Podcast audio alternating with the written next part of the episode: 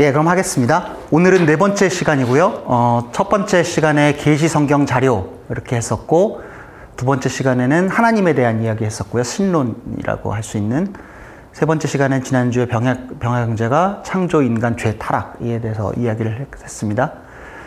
어, 이번 시간에는 이제 구원에 대한 이야기를 할 거고요. 그때 그리고 다음에는 교회에 대한 것, 그 다음에 뭐 성례와 선교를 교회에 포함시켜서 조금 더 할 생각이고 마지막 시간에는 목사님이 종말과 하나님 나라에 대해서 커버를 해주실 예정입니다. 기독교 구원이 뭐냐? 이러면 대충 아마 이런 이야기들을 얘기하는 것 같아요. 예수 그리스도 은혜, 성육신, 대속 십자가, 죄 용서, 승리, 어, 뭐 이런 이야기들을 하는 것 같은데요. 그 기독교 구, 이 시간에 이제 주로 기독교 구원에 대해서 어, 떻게 이해하는 게 좋은가 하는 다양한 시각들을 좀 설명을 드리고 어, 그리고 그 실제로 구원, 그 구원에 대해서 어, 그 어떤 임플리케이션이 있는지 하는 것들을 좀 커버를 할 생각입니다. 그래서 호플리 오늘 앞으로 한 시간 동안에 이 내용들을 좀 잘 커버를 할수 어, 있을 것 같습니다.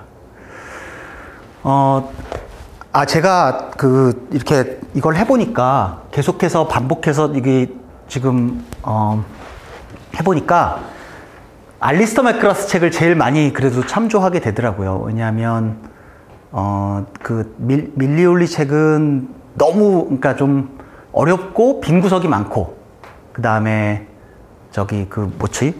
밀른 책인가? 예, 그 책은 어, 너무 특정한 신학적 입장만을 많이 강조해가지고 쓴, 쓴 감이 없지 않아서 그래서 나, 다른 거를 막 깔아 뭉개는 어조로 많이 썼더라고요. 그래서 이제 저는 그게 좀 불편해서 어, 이렇게 보다가 점점 저는 이렇게 계속 하다 보니까 알리스터 맥그라스 책을로 다시 돌아가서 이제 그 flow를 많이 따라가게 됐던 것 같아요. 아마 이번 시간에 했던 내용의 많은 부분은 거기서 참고를 했고 그리고 여기서 이제 여기 지금 그 Foundations of Salvation 요 파트는 아마 여러분들 많이 아시지만 Across the Spectrum에서 많이 참조를 해서 설명을 드리는 겁니다. 예수 그리스도의 십자가를 어떻게 이해하느냐 하는 것에 대해서는 이제 여러 가지 그 십자가를 이해하는 방법도 그 논리들이 있는데 그것들을 한번 하나씩 하나씩 좀 살펴보죠. 여기 있는 것들이 모든 것을 다 커버하는 건 아니고요. 어, 그 하지만 이제 여기서 이걸 커버하면서 아마 그큰 음, 스콥들을 좀 다 커버할 수 있, 을 것 같아요, 많이. 예. 첫 번째로는 어, 예수의 십자가를 희생 제물, 예수를 희생 제물로서 이해하는 그런 관점이 있고요. 두 번째로는 예수님께서 승리하셨다. 그 십자가를 승리의 중요한 모티프로 보는 관점이 있습니다. 그리고 세 번째로는 어, 뭐세 번째와 네 번째가 섞을 수도 있는데 어쨌든 세 번째로는 이제 예수님의 십자가를 용서에 대한 죄 용서에 대한 것으로 이해하기도 하고 네 번째로는 그 moral example로 이야기하기도 합니다. 그래서 뭐 아마 많이 들으셨겠지만 penal substitution, 뭐 Christus Victor, 뭐 government theory, moral theory 아마 이런 다양, 다양한 이야기들을 계속 할, 할 텐데 이제 그거를 아마 좀 커버를 하겠습니다. 아마 요 예, 제가 요거는 업데이트 했는데 슬라이드는 업데이트 안 됐네요. 하여튼 보겠습니다. 그럼 첫 번째, 예수님의 십자가를 sacrifice로 보는 관점이죠. 이거는 보통 penal substitution, substitutionary atonement라고 부르는데, 어, 이런 거죠. 예수님께서 우리를 대신해서, 어, 우리, 예, 우리를 대신해서 돌아가셨다. 그래서 우리 죄를 감당하셨다. 이런 거죠. 이거는 아마 우리 교회에서 오래 자라신 분들이라면 아마 가장 익숙한 논리일 것 같아요. 예수님께서 우리 죄를 위해서 십자가에 대신 지시고 돌아가셨다라는 거죠. 이거는 사실 성경에서 굉장히 supporting argument가 많은 것 같아요. supporting하는 verse들도 많고. 그래서 이, 이거를 support하는 strong한 논리들은 이런 거죠. 어떻게 해서 죄인들이 하나님과 다시 reconcile 되게 되느냐, 하나님과 다시 화해하게 되느냐 하는 것을 설명하는데 아주 powerful한 설명 방법이고요. 그리고 예수님의 죽음과 삶과 십자가를 연결시키는데 아주 그 코히어런트하게 설명이 잘 되고 있습니다. 그래서 어, 예수님을 예수님의 십자가를 희생 제물로 생각하는 것은 이제 이런 장점들이 있다고 볼 수 있고요. 반면에 예수님의 십자가를 희생 제물로 생각 예수님의 십자가를 희생 제물 또 예수님을 희생 제물로 생각하는 그 관점에는 또 이런 몇 가지의 그 반대되는 의견들이 있습니다. 첫 번째로는 어, 이거는 하나님을 너무 제한한다. 이제 이렇게 주장을 할 수도 있을 것 같습니다. 이게 무슨 말이냐면 하나님께서 어떤 그 우리 인간을 용서하기 위해서 어, 반드시 그런 희생 제물이 꼭 필요한 거냐? 하나님께서 용서하실 수는 그냥 이니셔티브 잡고 용서하실 수 없는 거냐? 뭐 이런 방법으로 그러니까 argue하는 그런 그룹들이 있을 수 있는 거죠. 그리고 또 이거는 또 뭐 다른 argument로 어, 예수님께서 우리 죄를 위해서 십자가를 지고 돌아가셨다라는 관점은 잘못하면 그 죄를 가지고 사는 삶을 굉장히 긍정하고 그걸 encourage 할 수 있는 부작용이 있다. 어, 이런 이야기들을 하는 경우도 있습니다. 어, 제 생각에는 그 예수님을 희생제물로 생각하는 것에 있어서 가장 critical point가 이제 세 번째라고 저는 개인적으로 생각하는데, 어, 그 guilt, 그러니까 죄가 과연 transfer 될 수 있는 거냐. 한 사람으로부터 다른 사람으로 죄, 그러니까 다른 사람이 다른 한, 다른 사람 그 다른 사람의 죄를 한 사람이 다른 사람의 죄를 대신 지어줄 수가 있는 거냐. 이제 imputation이라고 그러죠. 그것이 과연 가능하냐라는 argument를 해볼 수 있을 것 같습니다. 성경에 물론 이제 구약에 그런 것들이 나와 있지만 어, 이제 이런 거를 좀 argue하는 분들도 있죠. 그 다음에 이 penal substitution view는 그 성부 하나님과 성자 하나님을 마치 이렇게 그 서로 대적하는 것, 대적은 아니지만 사실 서로 이렇게 반대하는 것처럼 그려지고 있다. 이제 이런 어, 단점을 이야기하는 경우도 있습니다. 그렇지만 이거는 그 지금 현재 보기에 가장 교회에서 popular하게 받아들여지고 있고 widely 받아들여지고 있는 view이고 어, 성경에서 굉장히 많은 supporting argument와 verse를 찾을 수 있는 view이죠. typical하게 뭐 이사야서의 세상 죄를 죄를 지고 간 어린 양이라든가 뭐 이런 이야기들을 보면 이, 이 설명이 아주 잘 들어맞는 거죠. 특히 이제 바울 서신 같은 데서도 이게 많이 나오고요. 두 번째로는 예수님의 십자가를 승리로 어, 이해하는 관점입니다. 그래서 예수님께서 사탄과 그의 모든 그 일들을 다 destroy 하셨다. 이렇게 주장을 하는 거죠. 이거는 Christus Victor라고 부르죠. 그 승리자 그리스도라는 건데 이 Christus Victor theory는 전통적으로 보면 아주 초대교회에서는 Christus Victor theory가 아주 dominant하게 교회에서 받아들여지고 있는 것이었다고 얘기하죠. 그래서 오히려 substitutionary atonement theory는 어, 바울 서신이나 이런 걸 통해서 아주 초대교회가 좀 지난 이후에 특히 교부들에 의해서 많이 develop된 그런 관점이라고 본다면 Christus Victor는 굉장히 그 아주 early church에 아주 초대교회는 주로 이제 Christus Victor theory를 가지고 그리스도의 십자가를 많이 설명했다고 이야기를 합니다. 어, 그런데 또 이 Christus Victor theory는 또 어떤 비판을 사실 받았냐면 여기는 써 있지 않지만 이제 그 초기 교회에서는 다소 십자가를 그 신비적인 것으로 이해해서 그래서 그 이방 종교나 이런 데서 신과 신이 싸워가지고 한 신이 이기고 뭐 이런 관점으로 십자가를 이해했기 때문에 그런 것이다. 또 이렇게 그 counter argument를 하는 분들도 있었죠. 어, 그래서 이제 어쨌든 그 Christus Victor theory는 church tradition에서 그러니까 교회 역사 속에서 굉장히 아주 strong하게 아주 그 처음부터 widely 받아들이고 있었던 거고 어, 그리고 예수님의 ministry 전체를 그 unifying 한다 그러죠. 예수님의 ministry 전체를 총괄해서 아주 잘 통합해서 어, 그, 그 받아들일 수 있는 theory로 활용하기 아주 적절하다. 이제 이렇게 볼 수 있습니다. 그리고 특별히 어, Christus Victor theory만큼 부활에 대해서 아주 강력하게 이야기하는 theory가 없는 것 같아요. 그러니까 보통 예를 들면 substitutionary atonement를 보면 피넛 substitution을 보면 예수님께서 우리를 위해서 돌아가셨다라고 할 때 예수님께서 부활 안 하셔도 꼭 되잖아요. 예, 물론 이제 부활하셨지만 그, 그 부활의 부활은 마치 예수님의 죽음의 어펜딕스 같이 이제 이렇게 생각되잖아요. 그런데 크리스터스 빅터에서는 예수님께서 부활하셨다는 게 굉장히 중요합니다. 왜 그러냐면 이런 거죠. 그러니까 예수님께서 어 그러니까 크리스터스 빅터 띠오리 중에 이제 하나를 제가 예를 들어볼게요. 예수님께서 사탄한테 야 너 나 죽여봐 죽여봐 그래 그래가지고 사탄이 예수님을 죽였어요. 그래가지고 십자가에서 처형당했어요.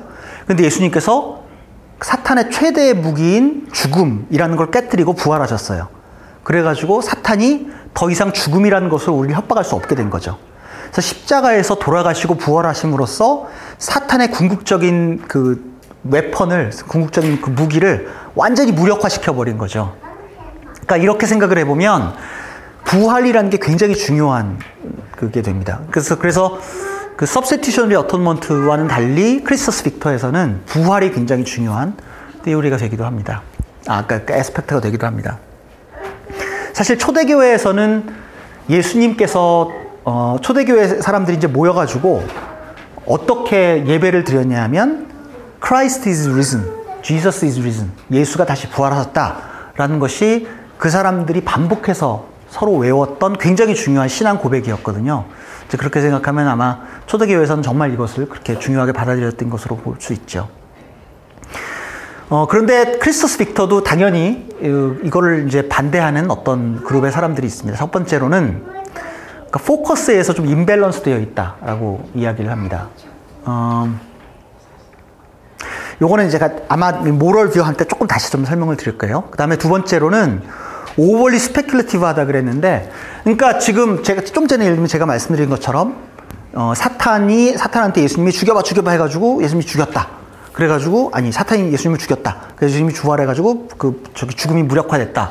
라는 것을 성경에서 이렇게 잘 끌어들여가지고, 물론 해볼 수는 있지만, 이 behind scene에서 돌아가는 것을 굉장히 이렇게 좀 상상해가지고 짜맞추어야 하는 어, 그런 것 같은 이제 aspect가 좀 있다는 거죠. 반면에 예를 들면 substitutionary atonement는 성경에 아주 구체적으로 예수께서 세상죄를 지고 죽어간 어린 양이시다라든가 이런 얘기들이 아주 구체적으로 이렇게 잘 나와 있는 거죠. 그 다음에 Christus Victor theory에서 사, 이제 또 이야기하는 거는 사탄에 대해서 너무 credit을 많이 준다. 그러니까 사탄이 마치 하나님과 딜을 해가지고 어, 그러니까 사탄이 그 세상에 많은 것들을 막 다 붙잡고 있고 사탄이 정말 왕인데 그런데 예수님이 사탄하고 싸워가지고 맞짱을 떠서 말하자면 예수님이 이긴 거다. 이제 이렇게 설명을 한다는 거죠. 근데 전통, 그러니까 우리가 기독교 관점으로 보면, 어, 다른 이방 종교와 달리 기독교가 가지고 있는 가장 중요한 특징은 일신론이잖아요. 여러 가지 신이 싸워서 더 힘센 신이 자, 그 약한 신을 부수고 올라서고 승리하고 이런 view가 아니고 어, 사탄이 말하자면 하나님하고 맞짱 뜨는 존재가 아닌 거잖아요. 사탄은 피조물이고 하나님은 사탄을 그냥 사탄의 악한 것들을 일부 허용하시고 이제 이런 view인데 여기에서 보면 마치 사탄과 하나님이 뭐 어떤 전쟁을 하고 deal을 하고 하는 것처럼 이제 그려진다는 거죠. 그런 차원에서 보면 사탄에게 너무 많은 credit을 준다. 이제 이런 비판을 해볼 수 있을 것 같습니다.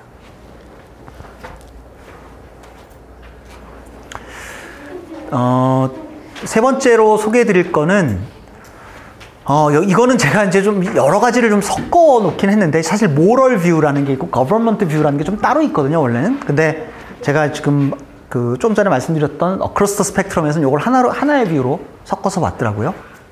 어쨌든 하나의 view로 섞어서 이제 대충 뭉뚱그려서 한번 설명을 해 보겠습니다. 어, 예수 그 십자가를 하나님의 진노가 드러난 죄에 대한 하나님의 진노가 드러난 어떤 것으로 본, 것이, 본 것이죠. 그 demonstration으로 그렇게 이해를 한 겁니다. 그러니까 이런 겁니다. 그러니까 하나님께서 세상을 막 다스리고 계신데 세상에 죄라는 게 있어요. 근데 하나님께서 죄를 진짜 싫어하세요.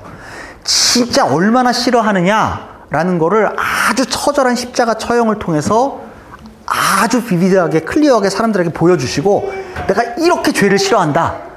그리고 이게 이렇게 deal을 하는 거다라고 보여주시면서 어 그 예, 이제 그렇게 이제 십자가를 이해를 하는 거죠. 그래서 이거를 이거에 대한 이제 supporting argument는 이제 이런 겁니다. 첫 번째로는 어, imputation이라 그러는데 imputation입니다. 그러니까 뭐냐면 아까 말씀드렸던 것처럼 죄를 전가하는 작업이 여기 필요 없는 거죠. 그러니까 예수님의 예수님께서 우리 죄를 대신해서 지시고 돌아가셨다라는 그 imputation이라는 그 어떤 사람들이 생각하기에 불편한 논리가 꼭 필요 꼭 필요하지 않, 게 되는 이제 그런 장점이 있습니다. 그 다음에 이 두 번째 관점이 생각해 보면 재밌는데, 그러니까 죄를 죄라는 건 용서해야 되는 거잖아요. 하나님께서 죄를 용서하셔야 되는 거잖아요. 그런데 어 보통 어구구구 어구구 넘어지겠다. 예. 보통 어 예를 들면 그 substitutionary atonement의 view를 보면 예수, 예수님, 하나님께서 죄를 용서하셨다라는 관점에서 이해하기보다는 죄값을 다 지불하셨다라는 관점에서 이해하기가 더 쉽죠. 그렇죠? 그런데 어떤 사람, 하나님께서 어떤 사람을 용서한다, 어떤 사람을 forgive 한다 라는 표현을 썼을 때는 무엇을 paid in full, 다 지불했다 라는 것을 관점으로 중요하게 생각하는, 어, 생각하기보다는 하나님께서 얼마나 사랑이 많으시고 용서하시는 하나님인가, 용서라는 관점이 중요하잖아요. substitutionary atonement에서 보면 그런데 forgiveness와 paid in full이라는 개념이 살짝 섞여 있어요. 혹은 이게 어떤 의미에서 보면 이게 reverse 되어 있는 것처럼 보이기도 해요. 그런데 이, 이 관점에서는 이제 moral government view에서는 하나님의 용서라는 관점이 아주 clear하게 clear하게 이제 그 demonstrate 될수 있는 거죠. 하나님께서 강력하게 죄를 얼마나 싫어하는지 보여주시고 그런 다음에 용서하시는 거죠. 어 그리고 이제 여기서 그 이거 supporting argument는 뭐 Trinity 삼위일체 하나님 사이에서 그 트리니 그홀홀 네, 홀니스 홀리니스와 유니티가 프리저브 될 수 있는 거죠. 아까 penal substitution 같으면 성부와 성자가 이렇게 서로 그 맞닥 그렇게 맞짱 뜨는 것 같은 혹은 서, 그 의견을 달리하는 것 같은 이제 그런 모습이 나타나지만 여기서는 이제 그 한 함께 이렇게 움직이는 것으로 이제 이해하게 되는 거죠. 어, government view에서 또 그 아주 strong point는 어, evil, 그러니까 악이라는 것이 얼마나 어, 전 우주적으로 이렇게 퍼져 있는지 편만한지 하는 것에 대해서 설명을 잘 하고 있습니다. 그리고 악의 편만한 것에 대해서 하나님께서 강력하게 어, 그거를 이렇게 그 하나님의 진노를 demonstrate 하셨다라고 보는 거죠. 이거에 대한 이제 어, 반대되는 의견은 어, 예수님께서 사실 우리 죄를 지셨다라는 게 반복해서 나오거든요. 예, 그런데 그것이 여기 생략된 것 같아 보이죠. 그것을 별로 얘기하고 있지 않죠. 그리고 어떤 사람이 죄를 지었을 때 그러면 그 죄값을 지불하는 그러니까 죄값을 해결하는 그 하나님의 justice에 대해서는 그럼 어떻게 생각을 해야 되느냐라는 건 이제 question으로 좀 남 게 되는 거죠. 예. 그래서 이제 government 그 view에서는 이제 이런 어, 그 서포팅 알기먼트 문제들이 있습니다. 이거 이외에도 어, 그 랜섬 티오리라는 것도 있죠. 그래서 사탄이 하나 그 인간들을 어, 말하자면 포로로 잡고 있었고 그리고 하나님께서 예수님을 어, 그 희생제물로 내주고 그러니까 그 말하자면 몸값이죠. 랜섬으로 주고. 그죠? 그 다음에 그 인간들을 풀어오는 거죠 사탄으로부터. 뭐 이런 view를 가진 것들도 있고. 이게 이제 뭐 이 view를 몇 가지 카테고리를 나눠가지고 이제 이렇게 나누어서 설명을 하긴 했지만 사실은 뭐 예를 들면 ransom view와 뭐 지금 여기 한 아, 좀 전에 이야기한 그, 그 뭐 Christus Victor view, Victor view가 서로 좀 약간 섞일 수도 있는 거고, 그 다음에 Christus Vic, 아, ransom하고, 그 다음에 penal substitution, 요게 좀 섞일 수도 있고, 이제 이런, 이런 것들이 좀, 어, 이렇게 섞여 있는 gray area가 있을 수도 있, 있는 것 같습니다. 예, 그래서 지금 이제 제가 여기 어, 설명드렸던 것처럼 예수님의 십자가를 이해하는 데는 이런 이런 몇 가지 관, 그 관점들이 존재하고 어떤 사람들은 어떤 하나의 관점이 다른 관점보다 훨씬 더 우월하다. 그래서 그거를 많이 강조해야 되는 경우가 하는 경우가 많이 있고 특별히 이 피넛 서브스티션을 강조하는 분들은 많이 그렇게 생각을 하시죠. 이것이 진짜고 심지어는 다른 것은 틀렸다라고 이야기하시는 분들도 있고 어떤 분들은 여러 가지 것들을 좀 종합적으로 판, 생각해야 된다. 이것이 이제 함께 모여서 어, 그, 이렇게 그 만들어지는 거다. 이제 이렇게 설명을 하기도 합니다.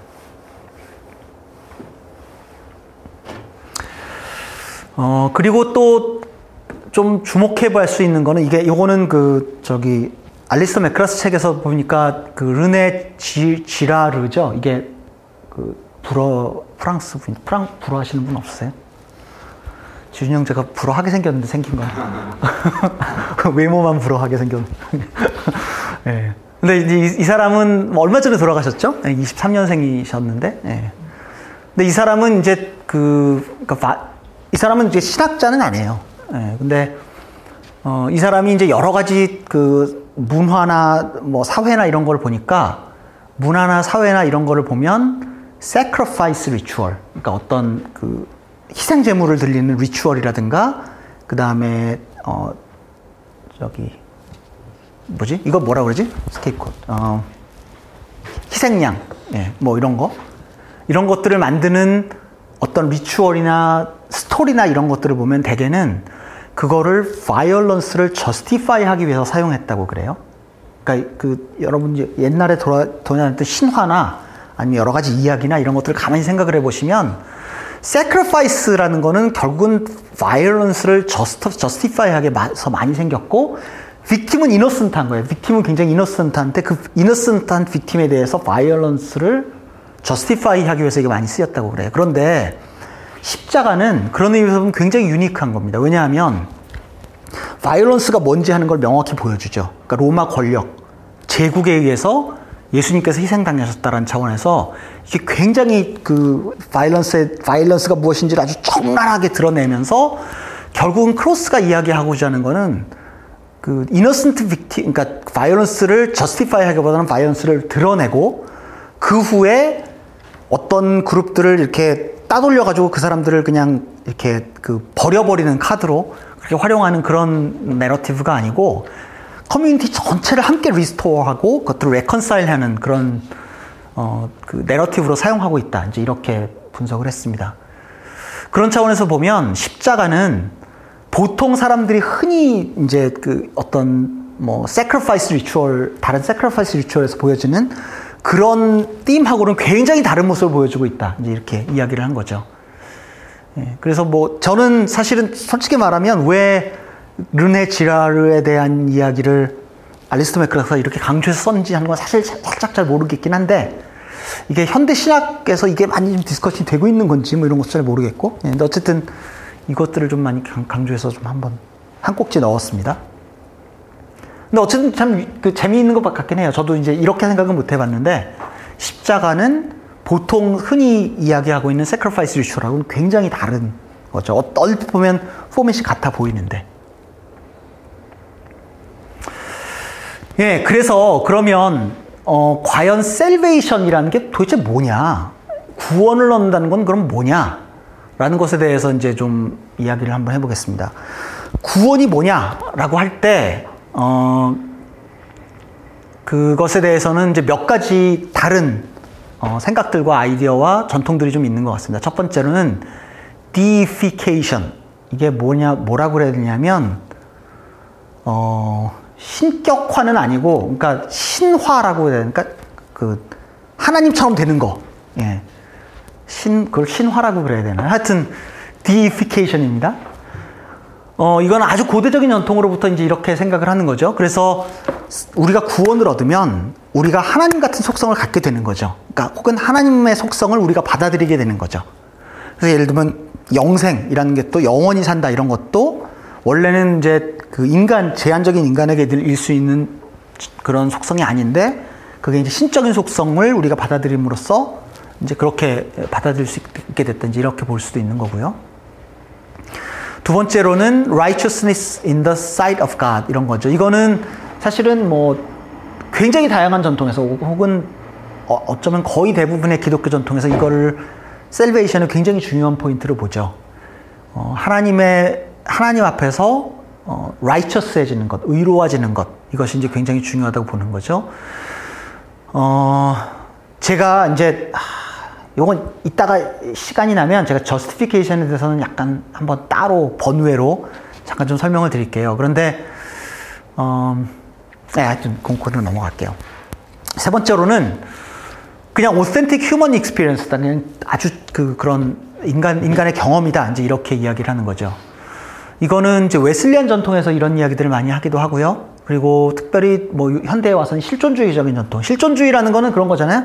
진짜로 human, 그러니까 그, 그 당시 상황에서 experience 굉장히 중요하다. 이렇게, 이렇게 보잖아요. 그러니까 그런 차원에서 보면, 어, 그, 어, 그, salvation이라는 거는 결국 인간 본연의 어떤 경험이다. 이제 이렇게 이해를, 이해를 하는 거죠. 어, 물론 이제 해방신학이나 좀 더 진보주의 쪽에서는 salvation을 political liberation과 같이 취급을 하기도 합니다. 어, 그, 제가 이제 옛날에 어, 교회에서 교리 공부 이런 걸 할 때는 어, 이제 첫, 두, 두 번째가 제일 중요했던 것으로, 그러니까 righteousness in the sight of God, 요걸 제일 중요했던 것, 중요한 것으로 많이 배웠던 것 같고, 그 다음에 maybe deification 이야기들 좀 했던 것 같고, 세 번째, 그러니까 네가 뭐 뜨거워지기도 하고 뭐 이런 경험한다 뭐 이렇게 설명했던 것 같고, 네 번째라고 얘기하는 건 나 빨갱이다 이렇게 배웠던 것 같거든요. 네, 근데 이제 요즘은 그렇다기보다는 이, 이 다양한 것들을 좀 이렇게 많이 함께 포용해서 설명하려는 시도들을 많이 하고 있는 것 같긴 합니다.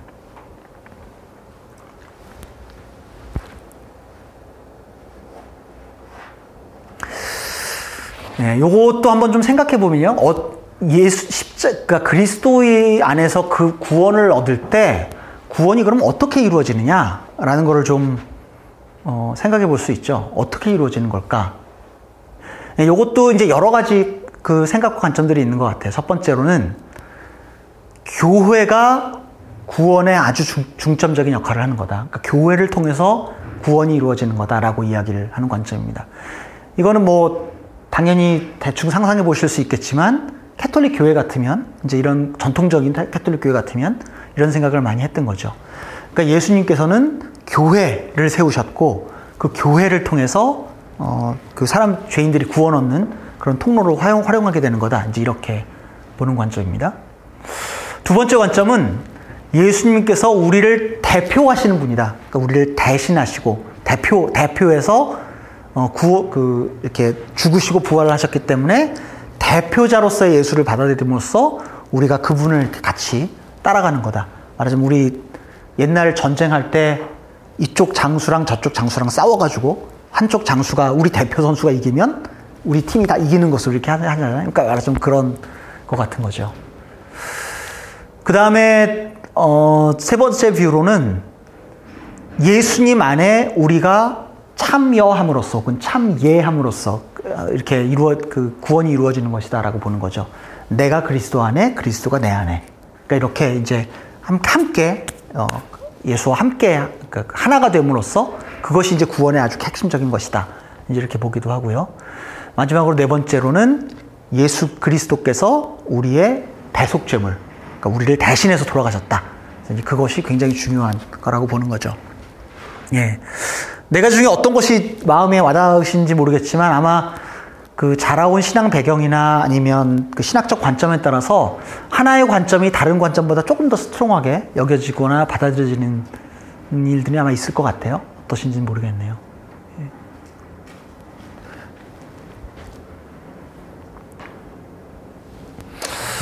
그러면 예수님을 인해서 구원을 얻는다면 그거는 어떤 어떤 정도까지 구원들이 구원이 이루어지게 될 거냐라는 view에 대해서도 이제 여러 가지 관점들이 있을 수 있는 것 같습니다. 첫 번째로는 universalism이에요. 예수를 믿건 안 믿건 다 구원받는다라는 거죠. 예. 어, 제가 이제 저는 이제 뭐 개인적으로 다 그러니까 universalism을 받아들이진 않지만 어, universalism을 이야기하는 사람이 했던 얘기들 중에서 제가 생각하기에 야, 저 사람 참 설명 잘한다라고 생각했던 것이 뭐, 뭐 있었냐면 봐라. 아담이 혼자, 혼자 범죄했는데 인간 전체가 다 쫄딱 망했지 않느냐. 다 죄에 빠지지 않았냐. 아담 한 사람이 잘못해가지고 다 망했다면 예수님 한 사람이 잘하면 다 구원 얻어야 되는 거 아니냐. 뭐 이렇게 이야기를 하더라고요. 그래서 뭐 제가 딱 받아들일 수는 없었지만 그래서 야 저 참 말 잘한다 이런 생각을 들었던 것 같긴 한데 사실 universalism을 이야기하는 그 신학자들이 어, 생각보다 굉장히 많아요. 예, 그리고 의외로 우리 주변에서도 그렇게 생각하시는 분들 참 많은 것 같고, 예. 그래서 이건 뭐 다 이단이야, 다 이상하다, 이렇게 딱 그냥 치워버리기 이전에, 어, 정말 그분들이 어떻게 이야기했는지는 한번 들어볼 만한 가치가 있는 것 같긴 합니다. 어, 그 두 번째로는 신자들이 구원을 얻는다라는 거죠. 예, 이건 뭐 아마 여기 계신 분들이 아마 대부분 그렇게 생각하실 것 같아요. 예, 신자들이 구원을 얻는다. 그러니까 뭘 해야 되냐면 전도를 해야 되는 거죠. 그렇죠? 예수님 믿게 하기 위해서. 왜냐하면 그 사람들이 구원 얻어야 되니까. 그렇죠? 근데 세 번째는 어떻게 생각하세요? 세 번째와 두 번째가 어떻게 다르게, 다르게 보이시는지 모르겠는데 세 번째는 particular redemption이에요. Only the elect. 선택받은 사람들만이 구원을 얻는다. 두 번째와 세 번째의 차이를 아시겠어요?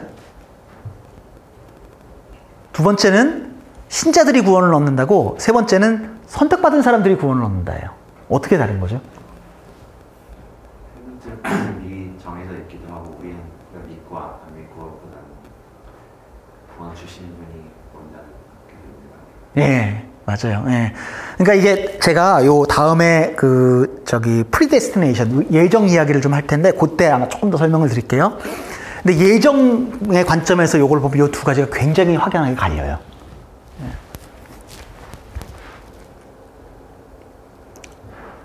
지난 시간에 그 Pelagian controversy를 병학 형제가 좀 다루긴 했는데 여기서는 이제 그 특별히 구원과 관련해 가지고 조금 제가 다시 한번 이야기를 해볼게요. 그 지난 시간에 이제 그 펠라기우스라는 사람과 그 다음에 the other side는 그 이름도 유명한 어, 어거스틴, 예? 그렇죠?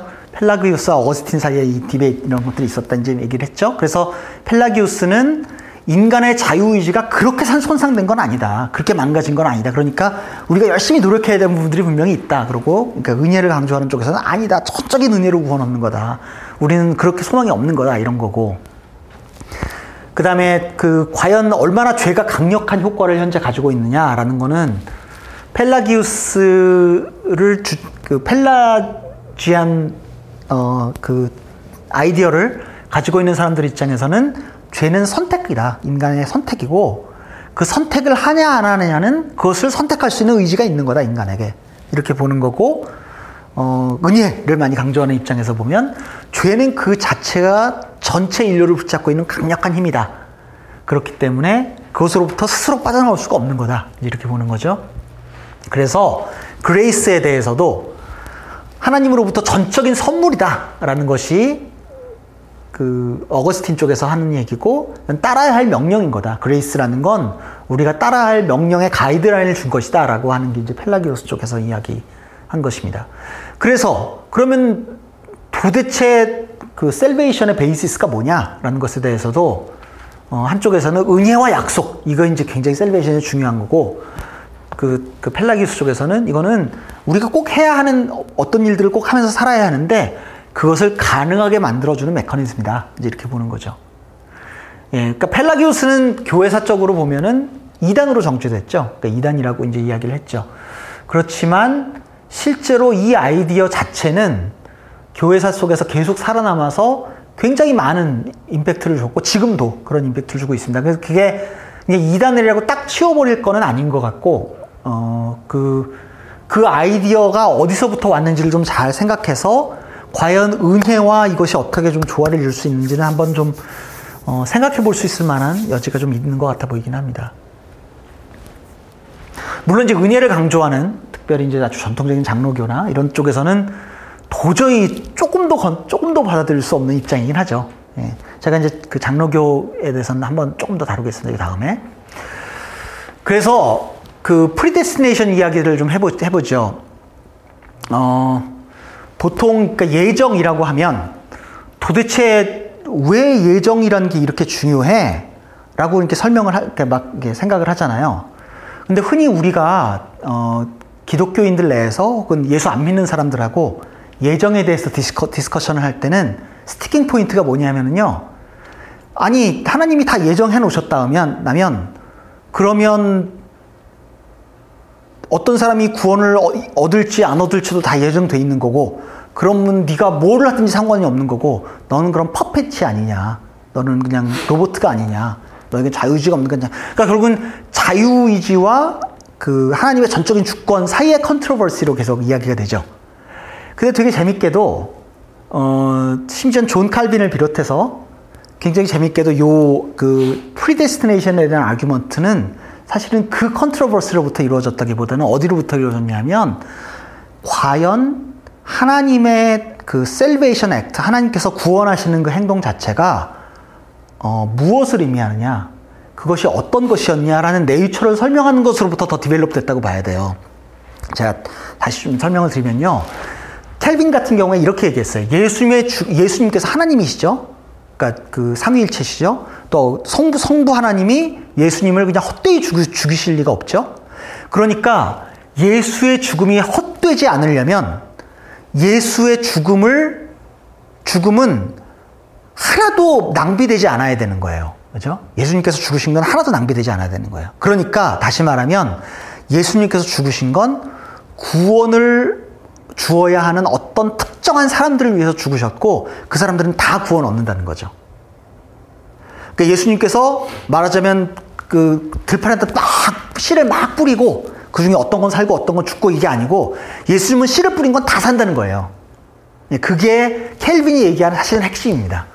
그래서 인간의 자유의지와 하나님의 전적인 주권 디베이트이 아니고 그리고 예정은 하나님의 자유로운 선택인 거예요.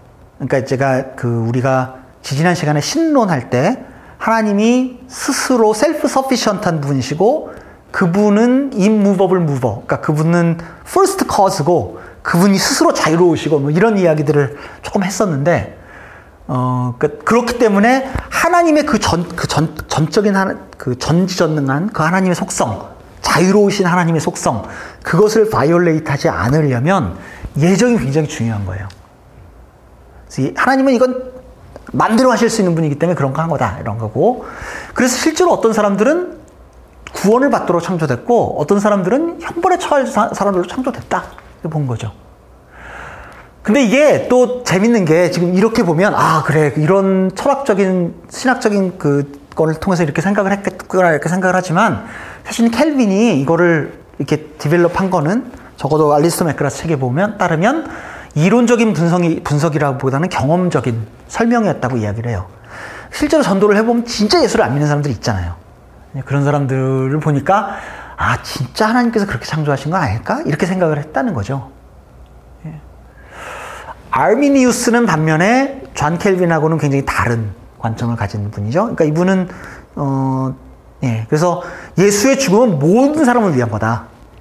그렇죠? 그리고 그리고 예정 선택은 교회란 집단에 대한 얘기라는 거죠.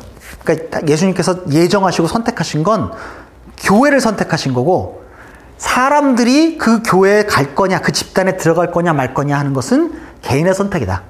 그건 자유의지에 달려 있는 거다. 이렇게 본 거죠. 어, 물론, 그러니까 우리가 보통은 켈빈과 알비니우스를 켈비니즘과 알미니안이즘을 두 개를 대비시켜 봤을 때, 아, 켈빈은 하나님의 전적인 주권, 여기 그 알미니우스는 인간의 자유의지 이걸 강조했고, 그 다음에 그거를 가지고 이제 신학적인 디베이트이 이루어졌다라고 봤지만 사실은 여기서 그냥 이렇게 플랫하게 보면은요, 어, 우리가 흔히 생각하고 있었던 두 사람의 설명과는 좀 다른 게 아마 보이시는 게 있을지 모르겠어요. 그러니까 실제로는 그래서 흔히 제가 보기에는 지금 우리가 접하고 있는 켈비니스트들, 켈빈주의자들은 존 칼빈의 idea로부터 굉장히 많이 develop 된 것 같아요. 그러니까 어떤 의미에서는 존 칼빈이 얘기하지 않은 것들도 지금 Calvinist들이 많이 이야기하는 것 같고 그다음에 뭐 Arminian들도 마찬가지. 그 아르미니우스를 추종했던 사람들이 처음에 얘기했던 것과 지금 그 생각을 가지고 있는 이야기하고 있는 사람들의 이야기가 그로부터 많이 이제 역사에서 develop이 됐다는 거죠. 그래서 뭐가 옳고 그르다 이런 이런 얘기를 하려고 그러는 게 아니고 하여튼 그렇다는 거예요. 그래서 그냥 어 흔히 켈빈 그러니까 이렇게 생각하면 좋죠. 그러니까 켈빈이즘은 켈빈 시대에 완성되지 않은 거죠. 말하자면. 칼바르트는 어, 뭐 굉장히 중요한 사람이기도 하지만 제가 보기에는 알리스터 맥크라서 특별히 좋아하는 것 같기도 해요. 여기서 칼바르트 얘기를 딱 안 꺼내도 될 것 같기도 한데 여기 딱 꺼냈더라고요. 근데 그래서 예수 그리스도는 선택하신 하나님이고 예수 그리스도는 선택받은 인간이다. 다시 선택하신 하나님이시자 선택받은 인간이다. 그러니까 예수가 이 두 속성을 다 가지고 있다. 이렇게, 설명을 했고 그래서 하나님께서 형벌을 스스로, 스스로 지시기로 작정하셨고, 그래서 더 이상 영원한 형벌은 인간에게 없다. 이렇게 이야기를 했어요. 그리고 은총의 불신앙을 이긴다. 자, 이렇게까지 얘기하면 어떻게 되냐면요. 모든 사람이 다, 다 구원을 얻을 만한 길이 열려요. 살짝, 논리적으로. 그죠? 그래서 실제로 칼바르트는, 칼바르트가 제가 알기로는 아주 explicit하게 자기가 universalism을, universalist다. 모든 보편 구원론자다. 이렇게 이야기했던 것으로 제가 알고 있지는 않는데 칼바르트가 보편 구원론자였을 것이다 라고 assume하는 사람들도 많이 있는 것 같고 딱 그렇게 어수하지 않더라도 칼바르트를 그렇게 비판하는 사람들은 상당히 많이 있는 것 같아요.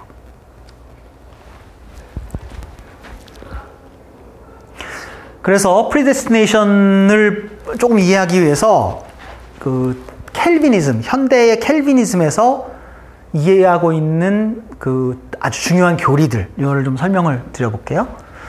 첫 번째는 전적 타락이에요. 그러니까 전적 타락이라는 건 우리가 아주 심하게 타락을 했기 때문에 스스로의 능력으로 우리를 구원할 수 없다는 거죠. 그래서 그 하나님의 은혜가 아니면 그러니까 그 우리가 그것으로부터 빠져나올 수 없다는 거예요. 아까 그 알미니우스와 칼빈과의 debate 여기서 아까 이제 잠깐 이야기를 했지만 혹은 그 펠라기우스와 저기 어거스틴 사이의 debate도 마찬가지지만 얼마나 사람들이 타락했느냐, 얼마나 죄가 powerful한 그것들을 그, 그 effect가 현재 있느냐라는 것에 따라서 이제 생각들이 좀 달라질 수 있잖아요. 근데 이제 지금 현재 그 TULIP이라고 이렇게 describe되는 어, 켈빈주의, 현재 켈빈주의의 아주 중요한 어, 그 신앙 어, 예, 아이템 중에 하나는 특별히 많이 타락했다. 죄가 아주 강력하다. 이렇게 보는 거죠. 그래서 original sin, 이게 굉장히 중요한 개념인 거죠. 그야말로 그래서 피에서 피로 사람의 죄가 이렇게 통해지는 거다. 그래서 그 남자의 정액으로 어, 죄가 전달된다. 뭐 이렇게 어, 중세는 이야기하기도 했었고요. 그 다음에 그 두 번째로는 unconditional election이에요. 그래서 어떤 사람을 선택할 때 전혀 조건 없이 선택을 한다는 거죠. 그렇죠? 세 번째가 limited atonement예요. 그래서 아까 좀 전에 설명했던 거죠. 그 구원 얻을 사람만을 위해서 예수님께서 돌아가셨다는 거죠. 그래서 예수님의 그 행동이 낭비되지 않았다 이런 거고 irresistible grace, grace를 받으면 받, 그 저항할 수 없다 이런 거죠. 그 다음에 perseverance of saints는 뭐냐면 신자의 견인이라고 그러는데 일단 구원을 얻으면 하나님께서 그 사람을 끝까지 끌고 가신다라는 거예요. 그래서 구원이 취소되지 않는다라는 거죠. 예. 그래서 뭐 이거를 글쎄 어, 어떻게 생각하시는지 모르겠어요. 근데 전통적인 그 개혁주의, 뭐 켈빈주의에서는 이게 굉장히 중요한 관점이죠. 우리가 속해 있는 CRC는 이렇게 생각하는 것 같지는 않나요? 네, 제가 목사님께 한번 여쭤봐야겠지만. 네.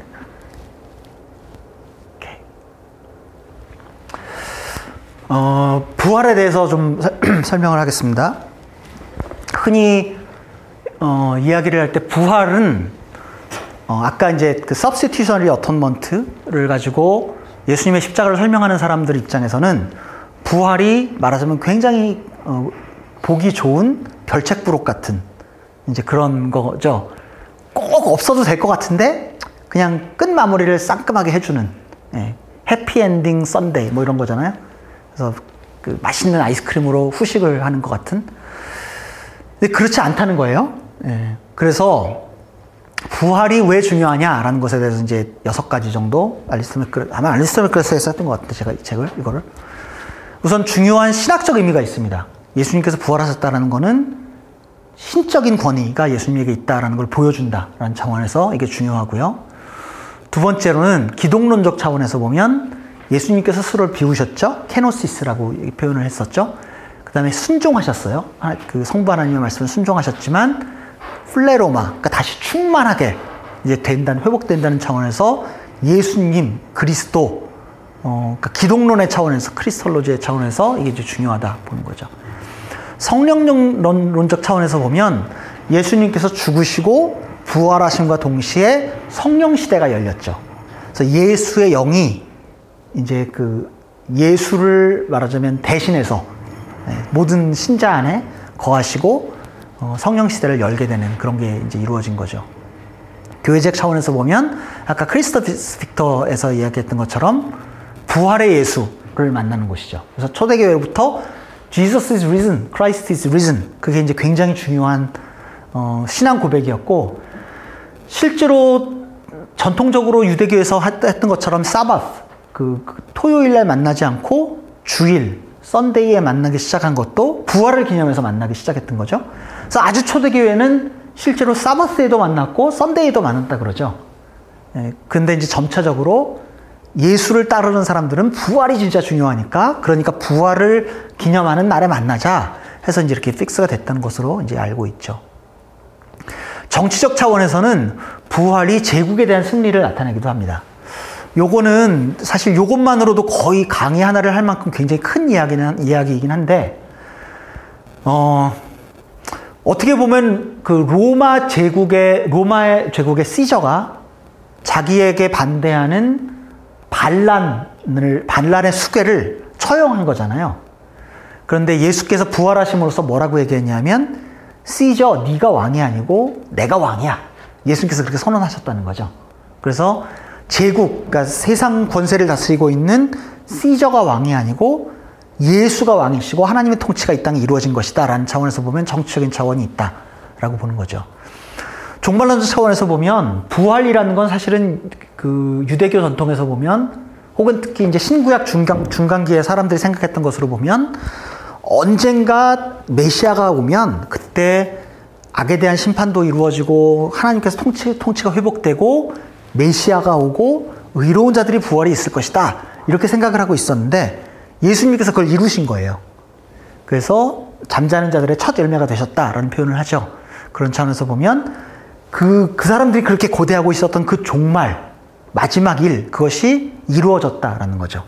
그래서 N.T. Wright이 어떤 표현을 썼냐면, 어, 예수님 안에서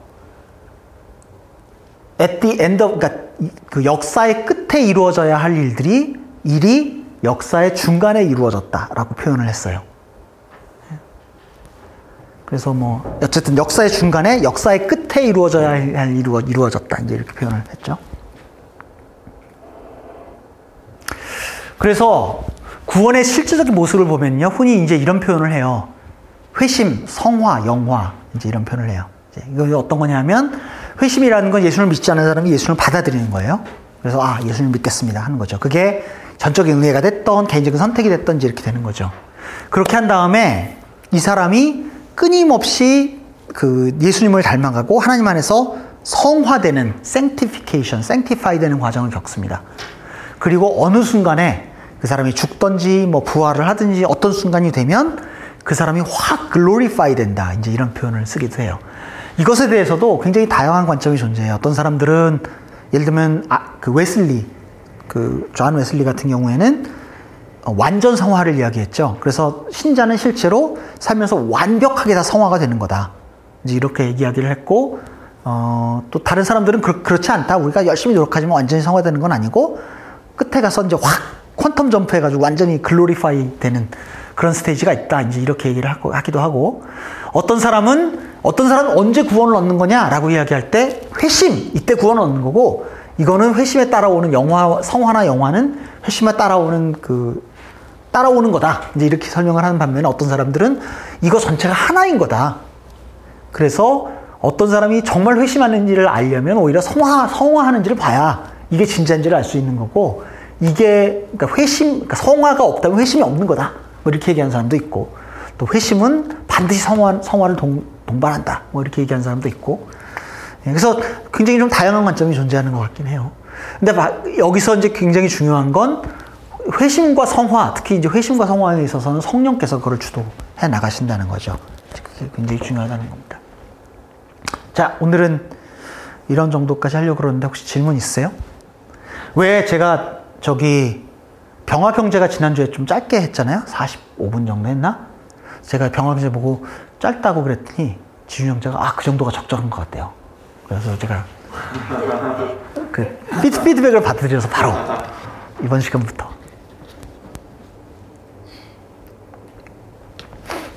질문 있으세요? 그 전체가 하나라고 보는 그 관점도 사실은 그 안에서 굉장히 여러 개로 갈리게 되는 거죠. 그렇겠죠. 예. 예.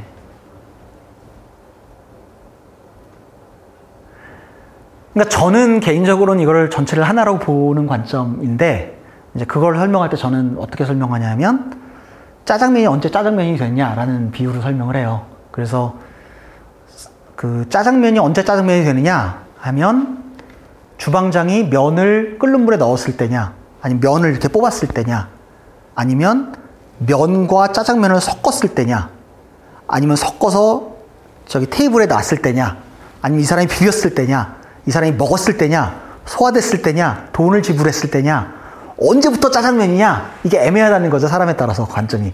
그런데 끝나고 나면 중국집에서 나올 때 내가 아는 건 나 짜장면을 먹었어. 이건 안다는 거죠.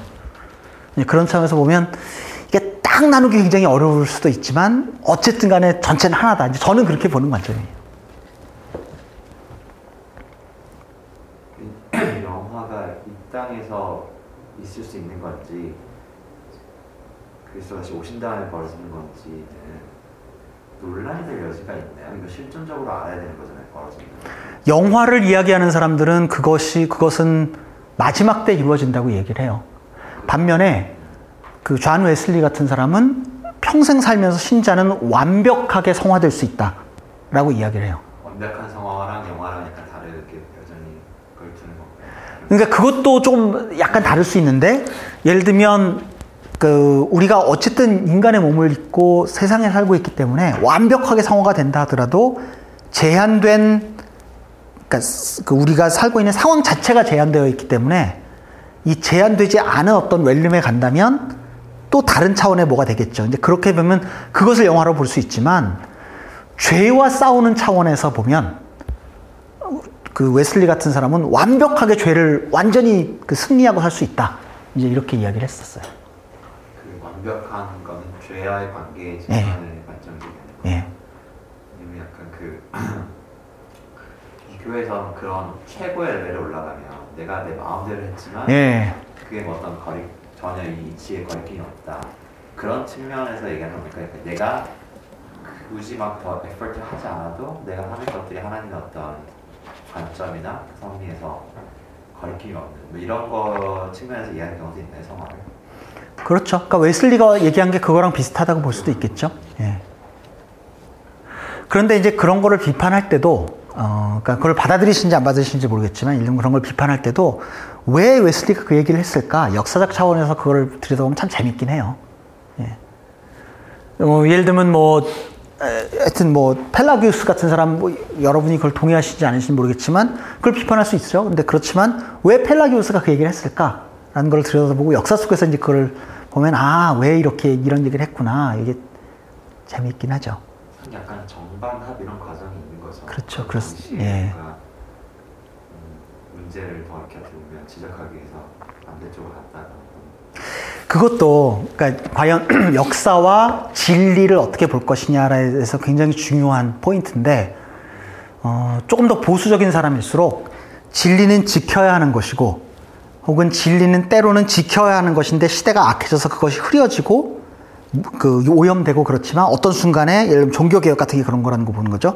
확 해서 진리가 이제 다시 확 드러나는 거예요. 다시 그래서 그 진리를 잘 지켜야 된다.